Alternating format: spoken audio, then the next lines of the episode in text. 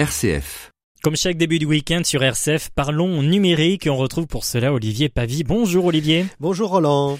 Je rappelle que vous êtes consultant et écrivain journaliste dans les nouvelles technologies. Nous avons tous besoin eu un jour d'inventer un mot de passe pour utiliser un outil numérique, que ce soit pour nos courriels, pour Facebook, pour nos services bancaires.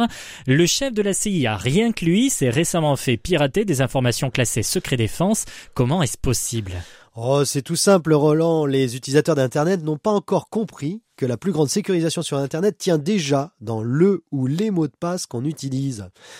Selon le jeune pirate qui a pu accéder à ses secrets d'État, il n'aurait utilisé que de l'ingénierie sociale, c'est-à-dire qu'il se serait renseigné sur le directeur de la CIA, donc sur les dates de naissance de ses proches, euh, les prénoms, etc. Enfin bref, ce que beaucoup de gens font, pour trouver le mot de passe de son compte email. Alors imaginez quand même que ce, ce, brave directeur de la CIA, on peut dire brave directeur de la CIA, il est gentil, oui, quand même. Hein, dont le développement de l'acronyme signifie quand même Central Intelligence Agency, c'est-à-dire agence centrale de l'intelligence sous-entendu des États-Unis, s'est contenté d'utiliser un mot de passe basé sur des informations personnelles. Bon, en effet, on avoue que c'est beaucoup plus simple à se souvenir après. Ah oui, Roland, c'est ce que pensent les gens, et passez-moi l'expression, ceux qui ne pensent pas plus loin que le bout de leur nez. Hein Est-ce qu'ils confient le code de leur code bancaire en ligne à n'importe qui? Est-ce qu'ils n'ont pas appris par cœur le code de leur carte bancaire pour aller chez, payer chez les commerçants? Est-ce qu'ils montrent à tout le monde la combinaison de leur cadenas à code et la désactivation de leur système d'alarme? Non. Bien, bref, vous rendez-vous compte qu'en tant que consultant, j'ai eu à expliquer à des patrons d'entreprise que l'on ne met pas le mot de passe de son compte sur un post-it sur le bord de son écran. Non Classique.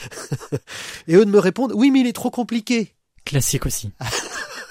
voilà. Bon, donc euh, il faut que tout le monde comprenne que tout les meilleures solutions de sécurisation informatique du monde ne serviront à rien tant qu'il y aura ce que j'appelle des irresponsables. Vous êtes sévère, Olivier. Oui, et même si le mot est fort, c'est une évidence. Il faut se rendre compte de ça. Pour vous dire, j'ai demandé des décharges écrites à certains clients pour qu'ils me disent qu'ils étaient conscients des risques encourus à ne pas utiliser des mots de passe sécurisés ou à utiliser des mots de passe que plusieurs personnes connaissaient dans leur entourage. Bon, allez, à part tout ça, on a bien vu qui est-ce qu'on ciblait, Olivier, mais que doit-on faire pour avoir un bon mot de passe? Voilà, bon, un bon moyen de créer un bon mot de passe, c'est par exemple d'utiliser une combinaison de lettres minuscules et majuscules, et puis d'y accoler un, un code de carte bleue qu'on n'utilise plus, par exemple. Pas celui qu'on utilise, parce qu'on sait jamais, ça peut servir. Donc, un, plutôt un, vieux. Et bien entendu, cette combinaison de lettres ne doit avoir aucun lien avec des personnages proches ayant existé dans votre vie, mais ça peut être, je parle aussi de personnages de littérature vous êtes peut-être passionné par quelqu'un, ne l'utilisez pas. Ça s'apprend. Des informations sur vous. Alors surtout pas non plus ABCD, XYZ ou autre suite de lettres très employées. Par ailleurs, il est impératif de ne pas confier ce mot de passe à qui que ce soit. Autre idée complémentaire, si vous avez bien mémorisé ce mot de passe sérieux, en fait, celui que vous avez créé avec cette intelligence-là, rien ne vous empêche d'en imaginer quelques variantes, parce que elles, les variantes de quelque chose qui est compliqué, peuvent être des variantes très simples. Mais comment fait-on si on doit autoriser quelqu'un à utiliser son compte à un moment donné? Cette personne doit forcément connaître notre mot de passe. C'est une très bonne question. Il y a des moments où il faut confier son mot de passe. Dans le monde informatique professionnel, bah, il y a des serveurs qui vont autoriser des personnes à accéder à telle ou telle information avec son propre compte. Il y a aussi la possibilité de déléguer en fait euh, quelqu'un euh, sur sur une sur une partie de l'information.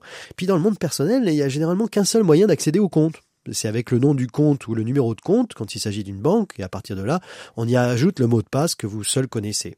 Alors, euh, sur Facebook, par exemple, il y a aussi la possibilité de gérer les pages professionnelles ou ce genre-là en faisant des délégations d'administration à certaines personnes pour qu'elles puissent participer. Hein. ça, ça existe dans le monde euh, aussi euh, du particulier.